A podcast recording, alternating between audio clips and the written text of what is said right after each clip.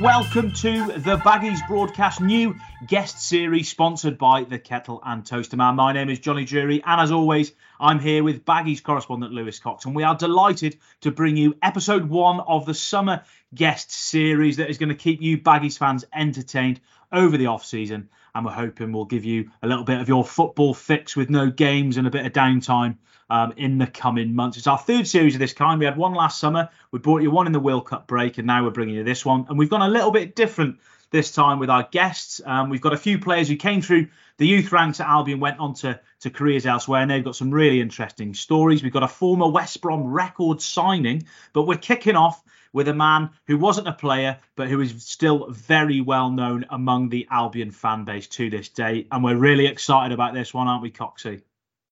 Jonny, hello. How are you?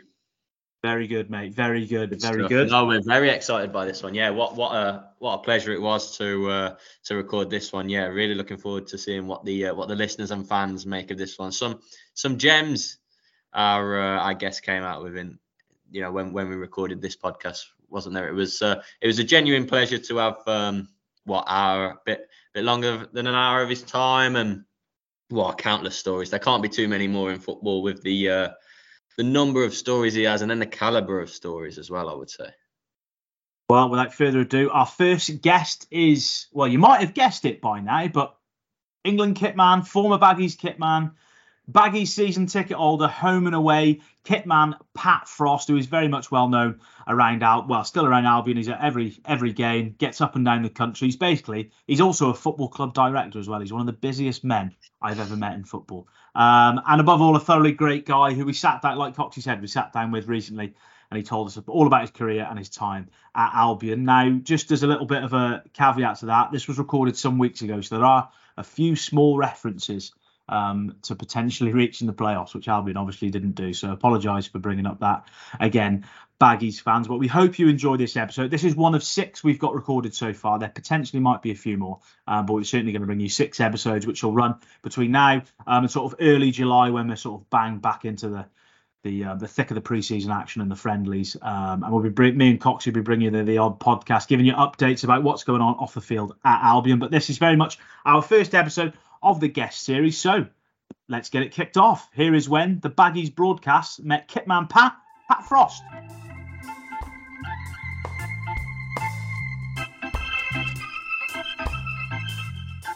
Pat Frost, welcome to the Baggies broadcast, possibly the, the busiest man I know. So thank you very much for your time. Please for coming on and uh, and chatting all things Albion. Looking forward to it. Thanks for asking me. Good stuff. Good stuff. Well, most Albion fans will know you're sort of home and away Baggies fan, Kitman Pat as you go on on Twitter, but you're England Kitman, you've been West Brom Kitman. You know, we've got an awful lot to talk about, but I want to go right back to the very start for Cam Pat and talk about, you know, or before that, your love affair with with Albion. How and, and when did it begin? Really, how did it all sort of? How did the obsession start? Well, it's all down to my father. I was obviously born in West Bromwich, but we moved to Wales in '67, uh, North Wales, Carnarvon area but he would still travel up to games, you know, whether it be home or away. We'd tool up the A55 in a Morris Minor and uh, go to the games. Where it doesn't matter where it was. My dad was as mad as what I am, and that's where I got it from. I think. Yeah. So you still you you do a lot of traveling at the moment, which we'll come on to, but you were doing a lot of traveling from a very early age, then, really. Yes, very early age.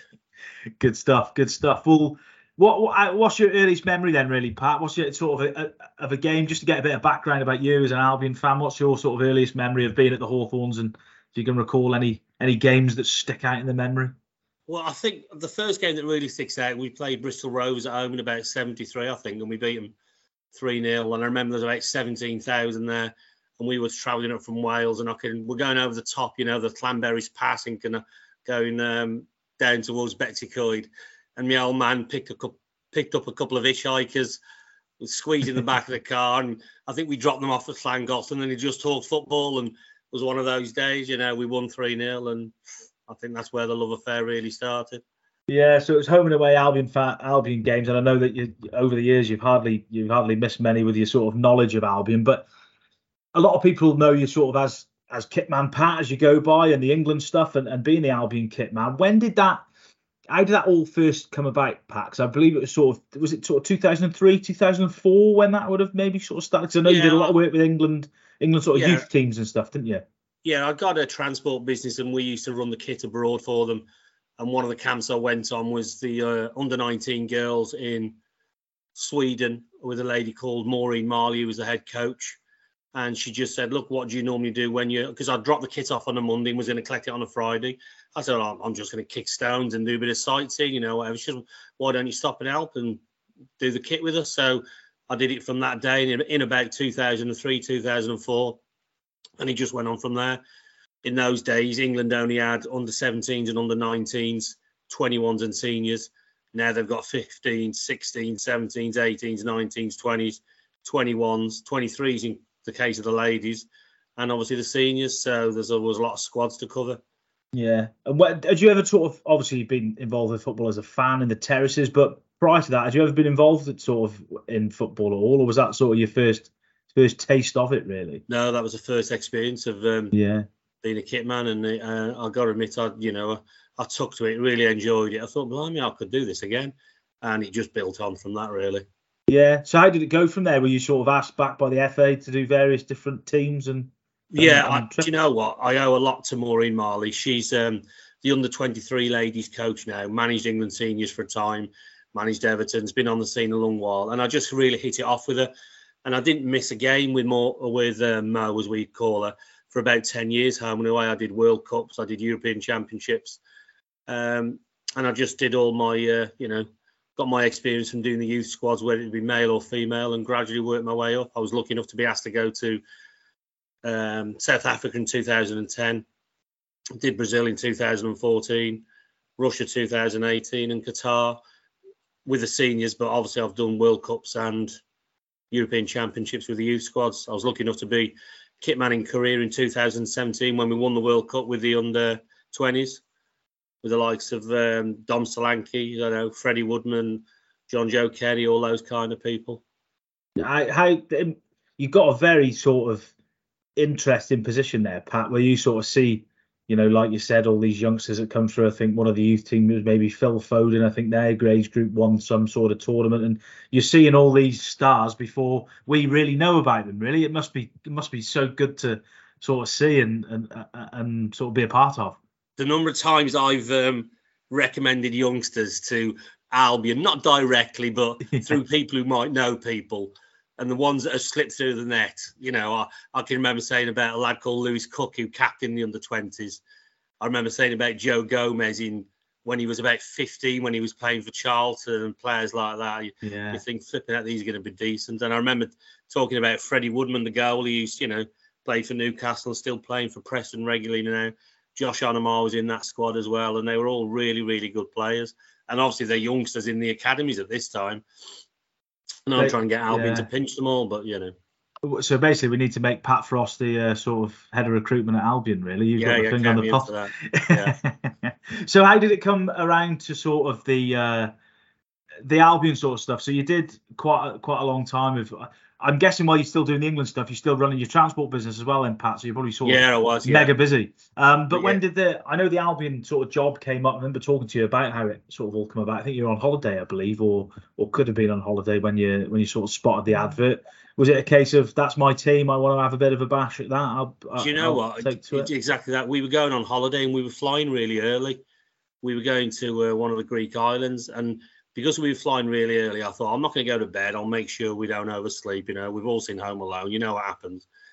So uh, I just went on the Albion website just to be nosy to make sure we weren't playing uh, Rhodes Town away or something like that. And the job was advertised, and I sent an email that night about midnight, and then lined by the pool the following day about two, three o'clock. A lad called Andy Marriott, who was the player liaison officer at the time, gave me a ring and said, "Look, we'd like you to offer you a job," and I accepted over the phone while I was on holiday. Had you, had you sort of made a little bit of a name for yourself at this point, Pat? Were you sort of, you, you sort of did the youth teams? uh, No, and do you know what? I hadn't, and um, the lad who was before me, Dave Matthews, who'd been probably the first kit man in world football, I would suggest. You know, had been there 30, 40 years. He was um, coming up to packing up, so I think they were just wanted another fully fledged kitman, and, and they're hard to find nowadays. Uh, You know, I employ 10, 12 kitmen now, and good kitmen, reliable kitmen with experience. There aren't loads of them around. So I think I just dropped lucky. They'd had a couple of hundred applicants, you know, from fans, you know, whatever, postmen, lorry drivers, all sorts. But I just dropped lucky. I was working with Stuart Pearce at the time with the under 21s. Um, so I'd got a bit of experience, and I think I was lucky in that respect. Was it a case of you had to sort of give up the day job?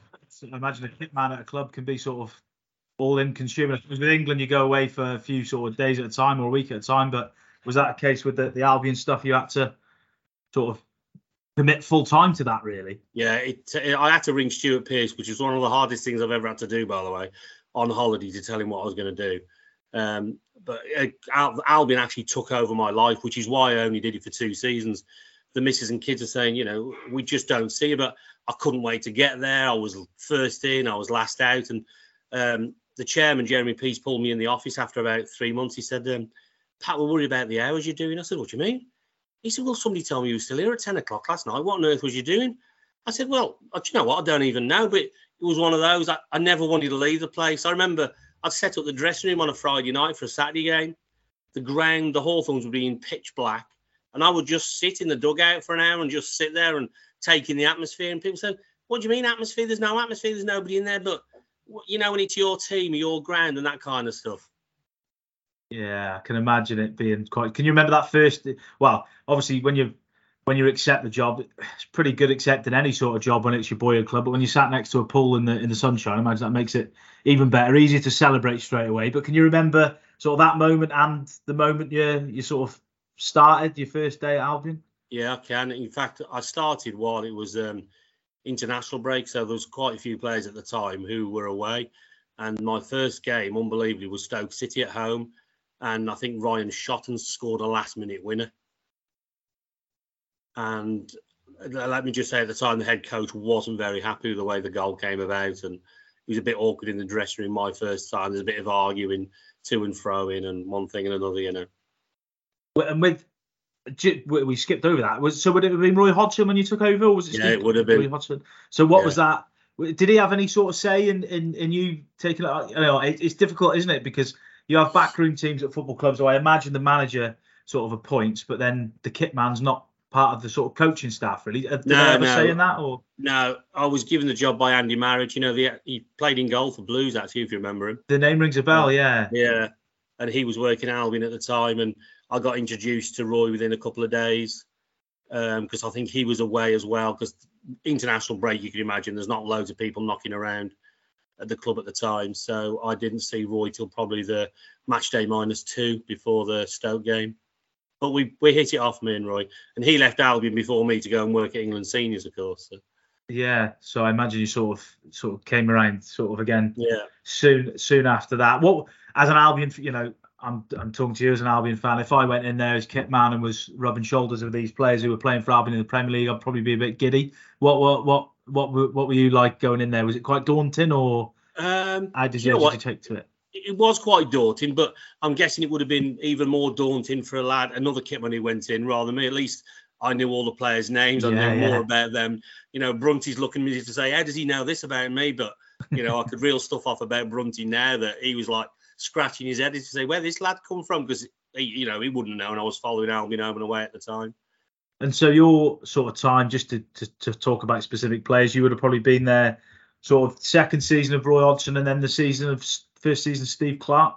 Yeah, and this, and I was there when Steve got let go and stuff like yeah. that. Yeah. So yeah, that was you know quite a successful period. And going into that dressing room, a lot of big characters. You know, Ben Foster, Jonas Olsson, um, Gareth McAuley would have been another name. A lot yeah, of big Steve, characters in Reid there. What was there? Steven Reid. Yeah. What was um was there any sort of anyone specifically that you sort of took to and got on particularly no, well with?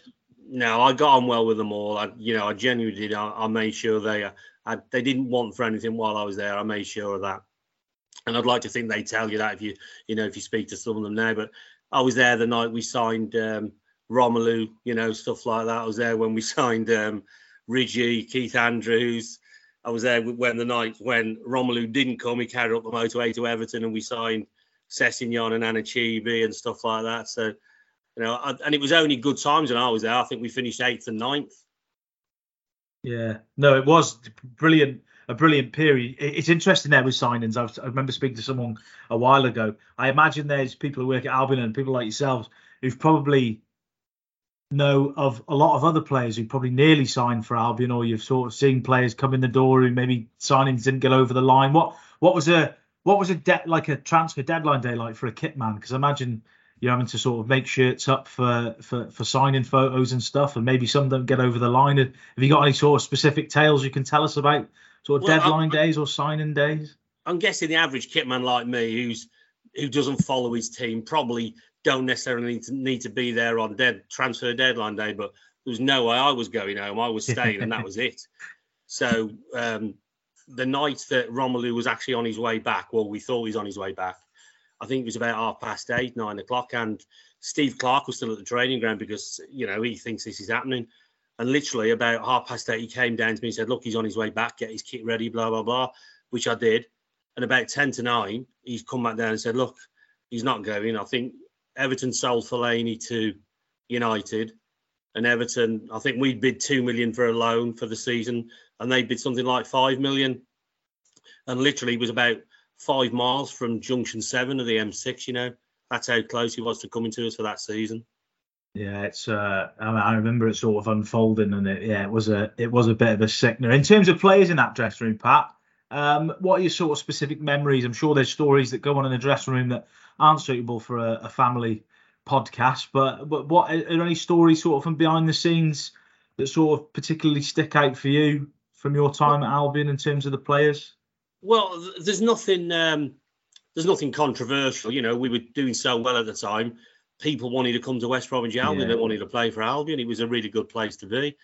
Um, so there was nothing ever, you know, untoward. But I'll never forget that one of the worst dressing rooms I've ever been involved in was do you remember when we played Reading away and Romelu would put us 2 0 up? And they rings scored, a bell, yeah. They scored three goals in the last seven minutes. And we lost 3 2 away at Reading. I remember thinking about 20 to 5. Oh, this is going to be a good night. I'll drive home. I'll be home for half seven. I'll have a takeaway, you know, blah, blah, blah. It's going to be a really good night. Back in for recovery tomorrow, no problems. And 10 to 5, we're flipping 3 2 down. We've gone back in the dressing room, 5 to 5, something like that. And when I say nobody has said a word, nobody moved till at least half past five. We were absolutely shell shocked. We just sat there. No one did anything. No one said a word. No one moved. I'm just stood there, sort of like in the showers area, waiting to start tidying up, and no one's budging. And I think the gaffer said something like, "There's nothing to say. Just get changed. Let's go." Still, no one moved. Everyone was sat there, but Jonas stripped off, walked across the dressing room, stark naked, just got in the shower, and then everybody else started. But that dressing room was probably one of the worst ones I've been in when I've yeah. been working at Albion. And I, have been in some good ones as well, by the way. I can imagine so during that time because there was a lot of good results. What what was it like as a kid? You know, I'm sure there are times when the the managers sort of come. I can imagine Roy Hodgson and Steve Clarke if they had to, both reading the right act at times and sort of raising their voices. What's it like when you're there? Are you just sort of standing in the corner, just out of the way? You, I imagine sometimes thinking, yeah, you've he's right. He hasn't had a very good first half. He needs to to up it in the second half. The sort of fan fan voice in your brain, or do you just sort of stand there and keep out yeah, the way? It, it does, but you're so privileged. The dressing room's a sacred yeah. place, by the way and you're so privileged to be involved. And I only really saw Roy lose it once, which was the first game. He came, he was absolutely fuming with a 1 0 defeat to um, for to Stoke that day. And I only really saw Steve um, lose it once, but he lost it and he turned it round at half time. We were losing at home to Norwich, I think, 1 0. And we beat him 2 1, and he went mad at half time, and there was a massage bed flying around and stuff like that. But because we always did so well in the time I was there, I didn't really see any you know, big scraps in the dressing room at all. I was very fortunate. Oh, yeah. What was your What was your relationship like with Steve Clarke? Did you get on well with him as well as Roy as well? Yeah, I love Steve Clarke. In fact, I went up to Kilmarnock to see him and had a cup of tea with him, one of his pre games and what have you. And uh, I get on very well with the kit man at um, Scotland. We're always sending messages to and from, and he always says, "Oh, Steve says, how are you?" and stuff like that. You know. So I'll see him again in September. I think we're playing there, aren't we? Yes. Yes think we September uh, or October we're going up to Hampden, so I'll see him then. I think there is something scheduled. In terms of individual stories, sort of funny tales with players, am I right in thinking something involving yourself and a player in a car, Pat? Someone got. I remember someone got in touch on Twitter and mentioned that, and I think I've mentioned that to you before about player giving you a set of car keys. Uh, as in, well, no, James Morrison shut me his um, keys for his uh, uh, Bentley Cabriolet one weekend. Yeah. He said, "Oh, can you look after this for me?" I went, "Yeah, no problem." and I think it might have been international break in November, so it's about minus twenty. But I've took the kids to Sainsbury's with the roof down on this um, Bentley. So yeah, it was good. He did chuck me the keys for the weekend. Yeah. Yeah, I'm sure you were extra careful with that part. I imagine. Very careful, yeah. I'd, I'd probably be driving it about 10 mile an hour if that was uh, if that yeah, was. Yeah, one of the neighbours actually walked past walking his dog. He said, "Won the lottery, have you?" and just with before we bring Lewis in and, and, touch on sort of the England stuff and and a bit more uh, of that sort of post Albion with um we I, we hear a lot on sort of when players talk on other podcasts about the physio room and maybe the kit man kit room or or the kit man they're sort of the hub of of the sort of of the football club really. You know the, a lot of the, where sort of players sort of gather around or, or used to. Did you find that that sort of everything's really serious, serious with the manager and stuff, and and players sort of can have a laugh and a joke more with sort of the physio and the, the kit man. Was that sort of a really was that something that was part of your role, and if so, was it something that you really enjoyed? Yeah, it was actually. And, and at Albion, you'd have the at the top end of the training ground. You probably know this. I'm, I'm guessing it's roughly the same. They got the offices, the office areas, and then further down the corridor, they got the kit room and then the medical room. And whatever happens, whether it's club or international football, first thing in the morning, everybody will report to the medical area you know, they'll have samples, we samples to make sure they're hydrating and stuff like that. So they will congregate at Albion. They'd have to walk past the kit room to go down to the medical room. And players like Claudio would always come in and he'd try and chip a football into a dryer or a washing machine and stuff like that, you know. So they'd always walk past and you'd always have a bit of fun with them first thing in the morning. But Dean Kiely was really good for that. He was a really, really good bloke to have around, you know. He'd keep everybody always laughing and joking and keep everybody laughing and joking. He was a really good bloke to work with, Dean.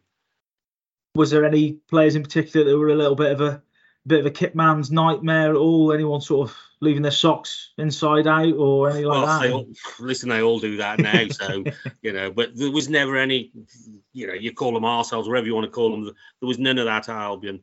They got a really good group of players in the time I was there.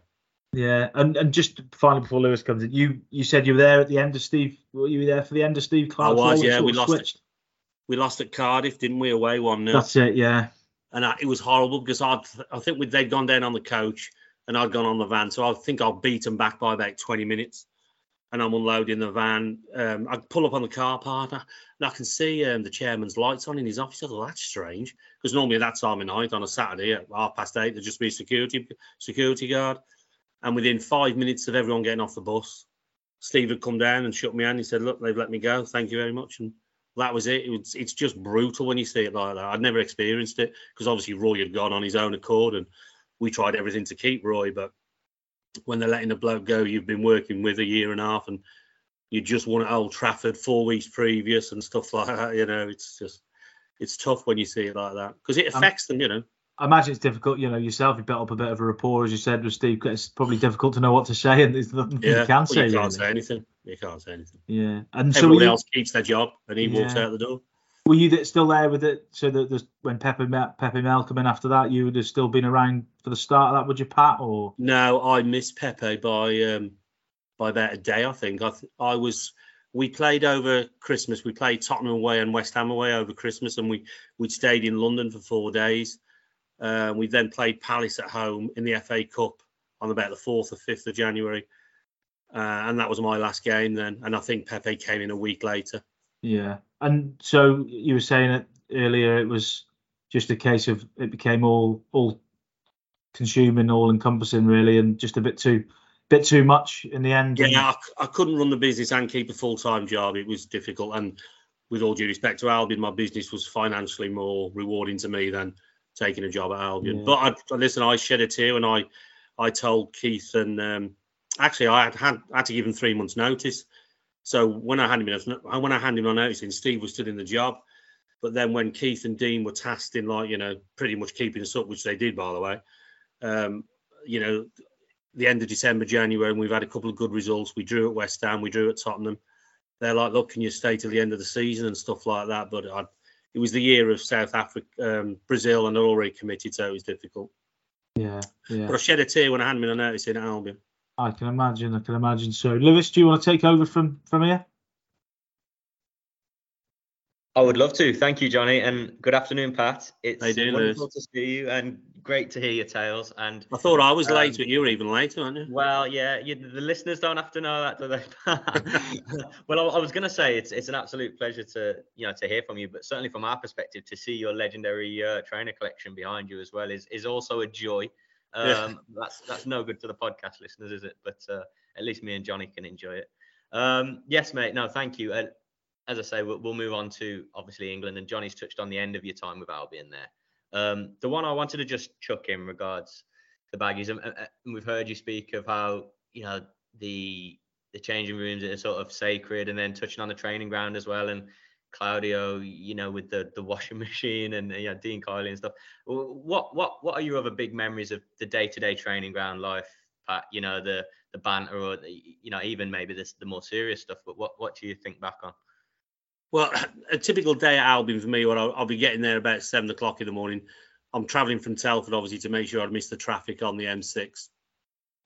I'd make sure everyone had got their kit out, so players would start turning up about 9:30. They'd normally be on the pitch by 10:30. I'd go out and watch training. I'd, you know, it, it's only ever normally lasted 90 minutes, maybe two hours, um, maybe only an hour if it was match day minus one, set plays and stuff like that. They'd come in, I'd gather their kit up, I'd put their flip flops out, I'd give them all a towel, and just, you know, it was almost like the same every day. Yeah, yeah. Just, you know, but I never ever got bored of it. You normally nowadays in clubs, it's the kit man's the last man standing. You know, the kit, kit men at clubs have been there years and years and years. It's just a great role if you, you know, if you're a footy fan as well, like I am. You know, I, I think when I got the job at Albion, I had to go and get my money back from my season ticket and my away season ticket because I'd Mhm. already bought them. So to be involved in it was just brilliant for me. Did the pla- did the players you, you joked about? Well, probably not a joke, but knowing more about Brunty's career than than he did himself. But you know, the, the players quickly became aware you were a diehard supporter. So Yeah, yeah. I think they- when they, um, to that, I, suppose. Yeah, I- I'd like to think they did. When uh, we beat Liverpool 3 0 first game of the season and Zoltan scored that goal and the whole crowd are cheering his name, I'm doing exactly as every single man on the terraces was. You know, they're all going, Gera, Gera. I'm doing it on the bench and Brunty taps me on the shoulder. He says, Pat, you're on the bench. You can't be doing stuff like that. So, you know, That was yeah, straight into it. Yeah, lesson number one. Yeah. Um, no, brilliant, mate. Can that that's a great memory specifically, but I, I was keen to ask, and I don't know if this is something Jonny touched on right at the start, but a, a, a you know a, a major memory, a memory that you cling to most there. You know, be it a, a goal or a result, or even something you know more lower key, something that really stands out still. I, well, listen, I always get stick for talking about the 5 1, but so I will mention that in a second. But I was also there that night. We won at Anfield live on Sky on a Monday. And um, Fozzie had saved the penalty. But I don't even remember, Gareth McAuley was absolutely outstanding that night. And he stopped to do a bit of press. So before um, Roy had spoke to everyone, we were waiting for. Sorry, it wouldn't have been Roy, it would have been Steve. Before Steve was waiting to speak to everyone, we're waiting for Gareth to come in, but he might have been five or six minutes later than everybody else. And obviously, he'd scored the first goal, didn't he? But he got a round of applause off all the other players when he came back in. And, you know, they're, they're, they're, they're clapping him generally. You know, I'm sat there, I'm going goosebumps. I'm welling up. I'm getting emotional just because the rest of the squad are clapping Gareth McAuley coming in from a. You know, we beat Liverpool, which, you know, we're in the same league as them, but it doesn't happen very often away from home, does it? Amazing. So that especially, but I'll never forget the five one because I'm um, at the Wolves dressing room is very small, the away one. So you have to put all your skips in the showers, and before anyone can get a shower, you have to bring them all back in the middle of the dressing room. So I'm just starting to get stuff sorted, and everyone's come back in. Peter's been doing his interviews and stuff like that, and um, it went quiet in the dressing room, and I heard Roy say, "Where's Pat? Where's Pat? Get him in here. Get him in here." And he's got me in front of all the players. He's put his arm around me. He says, "Look at his face. Just look at it. Look at it. That's what it means to him." So that'll all, you know, I'll never forget that. I love Roy for doing that. that I mean, you know, two seasons, but blooming lucky to have that one there, aren't you? As Yeah, go. good. Yeah, we'd won at Villa as well, hadn't we? And Yeah. we just beat Wolves, Wolves and Villa back to back almost. Yeah, I've got it. I've got it listed here, obviously, to talk about um, when your time working the Hawthorns and the training ground came to an end. You touched on it earlier there, and how difficult it was for you, I'm sure, and the notice period you had to had to give. But um, yeah, yeah, just that changing period for you then, Pat, when when obviously Albion finished and and um, and and onto obviously the England senior stuff. Just just talk us through. I suppose maybe your feelings and your emotions. I, I'm sure you know seeing out those three months were were difficult because you were you were doing the dream job there, weren't you? So I'm sure it wasn't something you were in a rush to pack in, but well, no, no, it wasn't. In fact, I'll never forget the.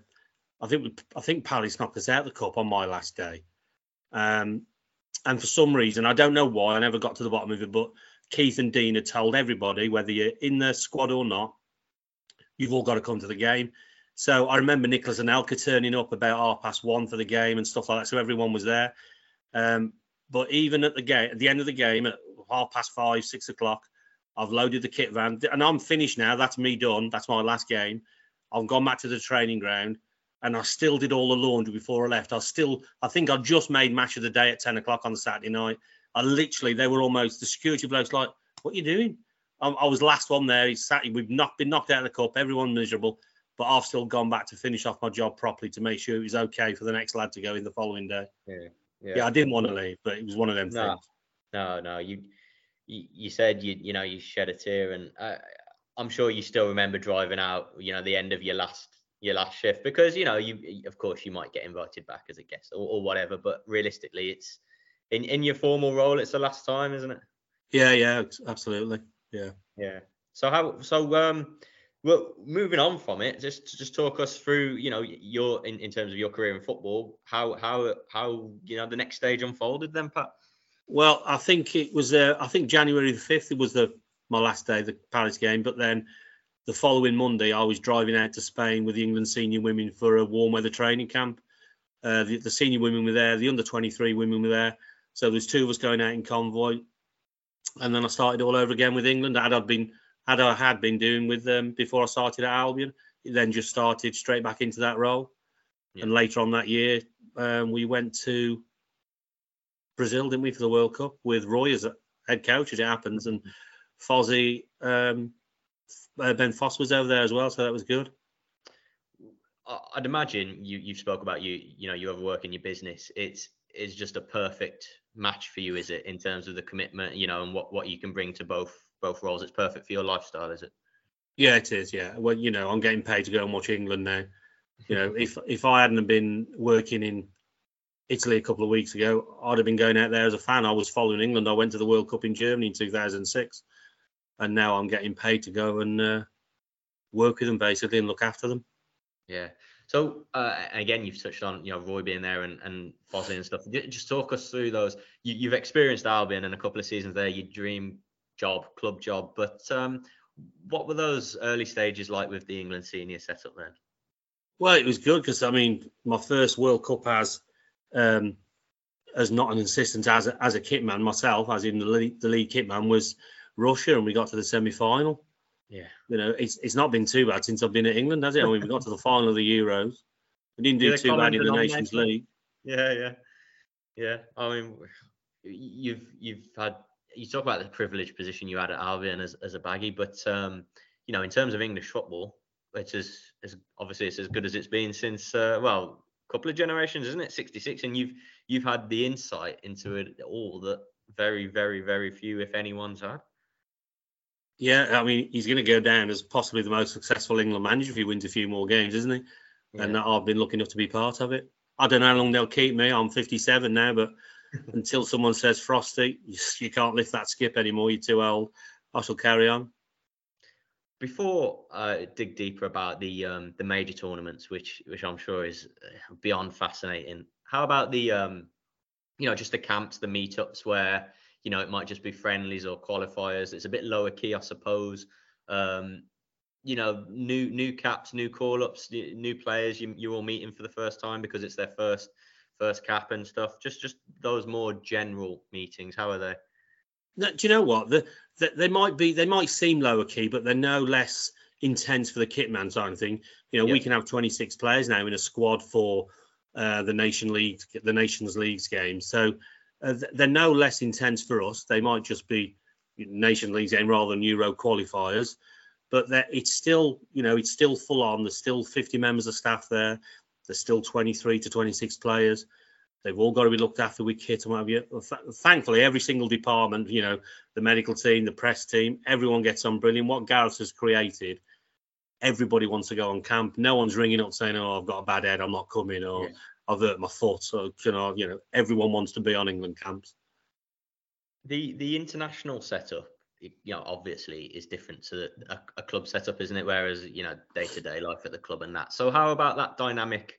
between yourself as a staff member and you know the other staff members because you you're not obviously you're not seeing them as often but um, just in terms of the contact and then the dynamic when you do meet up i mean it sounds from what you said there like you, you couldn't be any any closer as a group with your bond no i mean there are there, when i started in 2018 there hasn't many members of staff you know bear in mind there's a, a core of what you would call 25 dressing room hardcore staff and another 25 of um, you know, comms, FATV, that kind of stuff. Yeah. There are there haven't been many new faces since I started five years ago, six years ago. It's still the same core. I think there's been one or two replacements, and the reason that is because no one leaves. You know, they, they don't want to leave. People leave at clubs, but they don't leave. They haven't been leaving while um, I've been in England with Gareth. Everyone wants to stay and everyone wants to come back on camps. Out of interest, you touched on um, starting up and, and Brazil, of course. Um, I mean, what a place to go, full stop. Yeah. Especially when it's football related. You know, I mean, it doesn't get much better, does it? Interested by um, it was 2016 the Iceland exit, wasn't it? Am, am yeah. 20. So In you had, had, yeah had had that experience, um, and you know over here us watching it as fans and media and stuff that was obviously a, a, lower disappointment. How was it was that difficult being involved in that? Because obviously that was you know not not what not what was expected of England, was it? No, and do you know what? I was actually the England. Uh, I was back doing England under 21s at this point. Oh. I'd gone to the game was in Lens, and I'd gone to the game as a fan. I'd driven over. Um, there's two senior kit men, and for big competitions they take a third. But because France was so easy, I stayed and worked with the under 21s. I didn't actually go over there only as a fan to watch the games, but I was there for you know we'd gone over with the vans to pack up at the end of the tournament, and everyone was very very depressed. No two ways about that. Yeah, yeah. From, from 2018, as you've touched on, um, having having the main gig and and and the record in the tournaments ever since is is has been sensational, hasn't it? And wow, what a joy for you to have experienced those. I'm sure. I mean, we see the clips and the footage and some of the pictures you post, but wow, uh, talk about living the dream. Yeah, you know, I'm stood on the side of the pitch for the penalty shootout against Italy. You know, there's millions of people who want to step in my shoes and do what I do we are very lucky, and I know that. And you, you can't take your eye off the ball because if you mess up with England, you're making the front of the flipping papers. Don't worry about that. So you've got to make sure you're good at your job. And you've got to make sure you do it well. That's an interesting point, actually. There, that uh, I'm not saying that there wasn't the pressure at Albion because that's your club, and of course it's you know it's it's of course there's massive pressure, but a different sort of pressure with England there, as you've touched on, maybe. Yeah, I did get into trouble at Albion a couple of times actually with the press. I wrote um, boing boing on the match ball once, and I stupidly said to the cameraman, I said, "You make sure you get this," and he went, "Oh, don't you worry about that. I am going to get it." And I thought he's a bit keen to get that because advertising on a match ball. I think the game was live on a Monday night. There's 500 million viewers worldwide, and I wrote boing boing on this match ball. And within 30 seconds of the game kicking off, I get a tap on the shoulder from a lad called John Simpson, who you'll remember at Albion. He said, "Did you write something on the ball?" I went, "I might have done." and he, made the papers, and I got um, pulled my Martin Jenkins into the office. You know what you're doing, kind of thing. You know. Thankfully, it was just a, it was harmless. But yeah, the headline yeah. in the paper was "Baggy's balls up." Very good. So you yeah, got to be careful. Of course, you could have said it wasn't me, but uh, yeah, they went straight to the diode baggy, didn't they? Yeah. Well, I owned up. I put my hands up. I said, "Yeah, I did." Sorry. The um, uh, you talked about you know we're speaking about England there and the major tournaments that have been so successful, and of course the unbelievable last few years. Um, I was keen to ask you, you know, maybe the mainstays of that squad who I'm sure you've grown so close to, and you know, you know, become so fond and familiar with. Obviously, we think of you know, I suppose the Kanes of this world, and and there are a few others that have seen out this period. What what sort of um, insight could you give us there, or just you know about those kind of people that you're working with there? Well, they're obviously all very, very good footballers and they're great lads to be around. And again, I am very lucky to be cleaning Harry Kane's boots when he's just scored a hat trick at a World Cup, you know, and stuff like that. And I, I have to pinch myself sometimes. I, thankfully, I've got a lad who works with me who's I couldn't ask for anyone better. So when we're on camp, he'll look after the players, packing up the kit and match kit, and I'll look after their footwear, whether it be flip flops, trainers, uh, boots. We'll look after the staff exactly the same. But no one, it, you just, it's such a pleasure to be on these camps nowadays. And people think, I know what people say, it can't be as good as you're saying it is, but it is. No one ever has a crossword. It's like, it, it's, it couldn't be any better, which is why we're doing so well, of course. Nothing controversial happened. It's just all good stuff. Yeah, yeah. Are they, um, you know, the, the leaders of the group? They they must be hugely, immensely inspiring to be around. You know, the, the, the likes of yourselves in your positions, but you know, the, the younger players who are just being called in, stuff like that. Um, must be a privilege to see. Yeah, when I um when we meet up uh, on a, if they're meeting up on a Monday, we'll meet up on a Sunday to get everything ready. I get all the name plaques, and I try and remember where I put them from the previous meet. So I always make sure Harry Kane's might sound daft to everybody else, but I'll make sure he's as close to the door as possible so he hasn't got to walk across the middle of the dressing room, like you know. And then Jordan Henderson goes next to him, Raheem Sterling, Harry Maguire, Kyle Walker, John Stones, Pickford. I have got a way of putting out the dressing room for them for training days. Match days is different, obviously, because he goes in number order with their shirts. But I do try and keep everything. I don't. Pe- people don't like change in any walk of life, but yeah. I try and keep everything sat. People sat exactly where they've sat in the previous camp. Yeah. From from an England perspective, then, uh, apart from the senior lads, who's um yeah, I was going to ask who's been a laugh. You know, who's who um, keeps the keeps the entertainment side of it up. You know, when when you can afford to, obviously, a lot, a lot of serious time. I'm aware of that, but yeah, who, no, uh, but you do have downtime as well. Yeah, you yeah, know, colourful characters. Yeah, when they're um, doing the Lions Den stuff, I'll try and watch in the in the background when people like Declan Rice and Mason Mount are having to go. And listen, I don't need to tell you what Jack Grealish is like. He, you know, he's just a really good bloke to have around. He'll give me stick about Albion. I'll give him stick about Villa. It's just one of those things. He'll sing anti-Albion songs and I'll sing anti-Villa songs, but he loves it. It's just a great place to be, and uh, everyone gets on so well with each other. You know, there's no there's no idiots there. They're all just good characters. Yeah, yeah. And yeah. there's some strong leaders as well, of course. Absolutely, yeah. Uh, we mentioned the major tournaments, touched on Brazil. You know, Russia's been mentioned. Obviously, we've had um, Qatar. I mean, you've been to some places, haven't you? What's uh, all very different places for very different reasons as well. So yeah, what what maybe you know one thing or a couple of things from each place, you know, in terms of somewhere to visit and work springs springs to mind. Well, when we went to um, Russia, um, we were flying. Sometimes we were flying four or five hours. Yeah. So you, you'd have what you call a match day minus one. So you'd train in the morning. You'd then have to pack up, and then you'd be loading an aeroplane to fly to um, Novorossiysk or Samsun. I can't even remember the names. Later, they're five-hour flights. You'd have to take everything with you. When we were in Qatar, everything was within an hour's drive. So we we train on match day minus one, and then we just pack the stuff up, and then we'd load it the following morning. Logistically, Qatar was the easier. we won't go to an easier World Cup because everything, mm. no one was flying anywhere. We were just driving. So it'll never get any better. I think the next World Cup is in someone said you could have an eight hour flight in between Mexico and Canada or whatever, you know, so yeah. that'll be a big test. Um, but Qatar was brilliant for me because we didn't see a cloud until the last couple of days. You know, we had a couple of spots of rain and we just didn't see a cloud. That people will just from a kit man when they're not wearing trousers or jumpers or wet tops or hats, gloves and snoods, it makes it an awful lot easier. and they were wearing vest tops in Qatar and a pair of shorts, and that was it. Less washing to do, I suppose. Absolutely and, uh, was, yeah.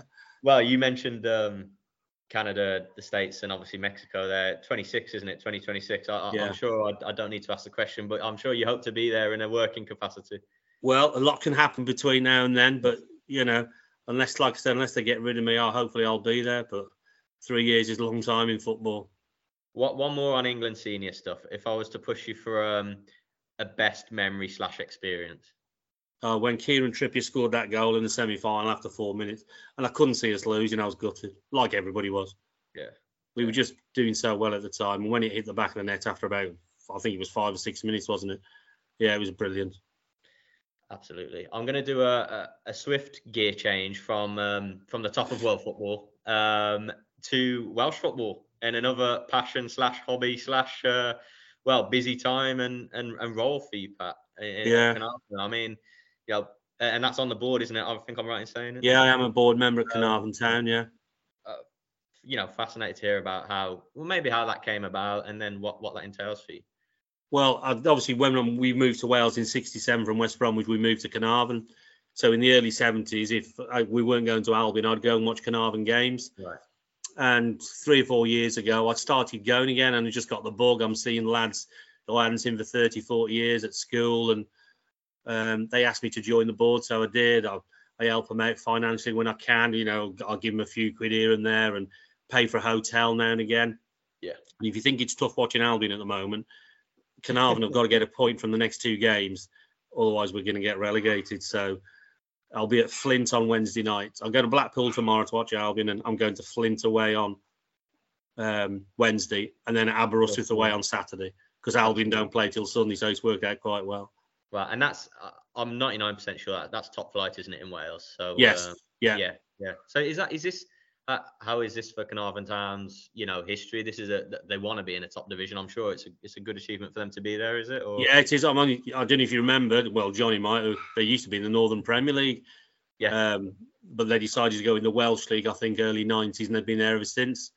Our budget compared to the likes of TNS and Connah's Quay, Newtown, Bala, who've all got multi-millionaire owners and what have you stuff. They they've got a kit man who'll chuck them a hotel here and there, and that's about it. So we're uh, we're up against it slightly with some of the teams. They've got massive budgets compared to us, but he's You great fun. Yeah, I bet. Yeah, yeah, yeah. I mean, you mentioned your schedule there of games you're going to this week alone, Pat, and um, you know, with, with your work, with family, with the Albion, with you know your passion there with Caernarfon Town, with I, realise England and Albion, I suppose, doesn't really cross over, but uh, where on earth does the time come from? Is the obvious question. Uh, well, I have to manage it really well. Thankfully, the missus hates me anyway, so it doesn't really matter. You know, it's not going to be. So that Well, helps, she- She Yeah, does yeah. come occasionally, and um, I'll ask her if she wants to come to Blackpool tomorrow night, but I'm sure she'll turn it down. She she, de- she definitely won't come to Flint on uh, Wednesday. That's for sure. So that's a you know early uh, early summer holiday, isn't it? Tuesday night in Blackpool, I think. yeah, it is. Yeah. Uh, but you, you you wouldn't want it uh you wouldn't want it any other way, I'm No. sure, would you? Than No. than Absolutely. I- not. yeah, I can imagine you like love nothing more than you know planning, scheduling out your trips, you Yeah. know, nationwide. Yeah. No, I wouldn't change it. And uh, uh, the day after stop going to football will be a sad day for me. Yeah, yeah. Do you envisage? Uh, I mean, Albion's your your love and your passion. Do you envisage following them home and away? You, you know, uh, as long as you can until you Yeah, can't anymore. Yeah, I, you know, Jane never says to me, um, "Are you going to the football on Saturday?" She'll say, "Where are you going Saturday?" You know, it's Yeah, one of them. Uh, It, well, it's in your blood, isn't it? And once it's in your blood, it's in your blood, and that's it. Yeah, absolutely. I mean, with you, with your um, with your work, with your other many, you know, commitments and hobbies and passions, do do you? Uh, you, you said a couple of minutes ago to me there, three years is a long time in football. Do you ever see anything happening with yourself and Albion again? Um, if anything came up, would would you go for it or? No, I, club No. football's a tough gig. I mean, I'm a grafter, me. I don't mind putting a shift in, but club football it does actually take over your life because every weekend's gone. And even in the, in the summer, you might get two weekends, but then your new kit's coming in, so it's just like it's non-stop. And I, I always tip my hat. And when I was at Albion, there was only two of us, so you didn't. I think they've got, they've got a couple more now. There might be one in academy, but some of the big clubs, you've got a lot more money to chuck at it. We'll have four or five kit men, so you might get the odd day off. But at Albion, the only time you got days off was towards the back end of the season when we were doing so well, and the lads got a couple more days off because we weren't going to get relegated. If you know what I mean. Yeah. I can remember we won at um, under Roy, we won at Newcastle away midweek one day. Um, we won three two, I think. It was a really um, It was a really good win. Well, yeah, and I think it was a Tuesday night, and I think we were due to play again on Sunday. And I think Brunty got on the bus and went, "See you Friday, Roy. See you Friday." As if to say, "Can we have three days off?" But Yeah. because we just won at Newcastle, I think there and then he said on the bus, "Yeah, go on, then we'll see you Friday." If you're in a relegation battle, that doesn't happen. But because we were top half and safe, you can get away with it.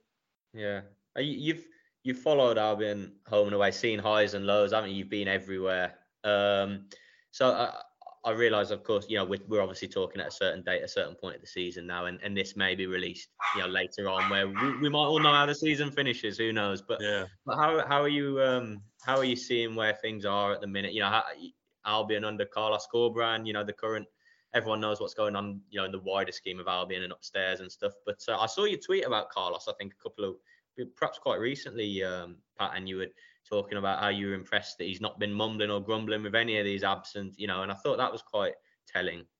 Yeah, we've got the worst. I, we, I can't ever remember an, inj- an injury list like this, and I've not heard him moan about it once. Mm. I couldn't see us winning Saturday at Stoke with the squad we got, to be fair. And at half time, you definitely couldn't see it happening. So whatever he said at half time, that worked. And somebody did point out he's averaging two points a game, and two points a game will get you promoted. Or it's certainly getting the playoffs. So in that respect, he's not doing too bad. I'm still not convinced we'll get in the playoffs. I know we've got five to go, but you know, Sheffield, we we can probably afford to lose one, maybe draw one, but they got to find another three wins. And when you know we just dropped off a little bit, and with a QPR and Millwall, QPR was a big loss. To, when I say a big loss, losing the two points in yeah. the way we did, we should never have done that. I mean, I think they've got one point out of the last six games, and that was against us. But you know, all of a sudden now everyone can't wait to go to Blackpool because they just won at Stoke in the second half. And I tell you what made the difference. I don't know if you would have seen it from your vantage point, but when they came off at half time, there was no boo. You know, everyone has got behind them, and it did not make yeah. a difference. Yeah, I put a tweet out. Yeah, I was quite taken by that. Yeah, actually, because it could, could, you know, where that tunnel is in the corner there, it could be very different, couldn't it? Listen, I, have been there on the terraces and booed them, and I've also been there as a kit man walking past when we've won. It can be a flipping bad place, Stoke, if we won, lose, or draw there with the fans that close. Yeah, yeah. Well, as I say, this you know this this particular episode may go out in May, may go out in June, but uh, of course the question is, what's your uh, what what's your May you know London Wembley availability like? I'm sure it's been well, checked. No, well, yeah, you say that. We've got a hotel booked. Don't worry about that. of course, yeah. Just in case. You just it's because it's too risky. Absolutely. We've um we've only paid a deposit though, so we'll wait and see. I might cancel it at half past nine tomorrow night. I don't know. Well, yeah, good point. Yeah, yeah. Well, um, that's a pleasure, Pat. Um, you know, thank you for answering everything there, mate. No great problem. To, great to hear all about it. And you know, unless Jonny's got any anything further to bring in there, thank you so much. Yeah, this uh, the episode will be going out. I think it's going to be the first one after the end of the season, so fans will either be sort of delighted that we've just gone up, or they'll be thinking, "What on earth have have you both been going on about for the last five minutes?" Um, but no, Pat, thank you very much. You, you know, such a fantastic story, a range of different stories from from Welsh football to England kitman to Albion kitman, and you know, live the dream of, of many Albion fans, and and will continue to travel up and down the country for for many years to come. So thanks very much for your time, Pat. Really appreciate you coming on the podcast.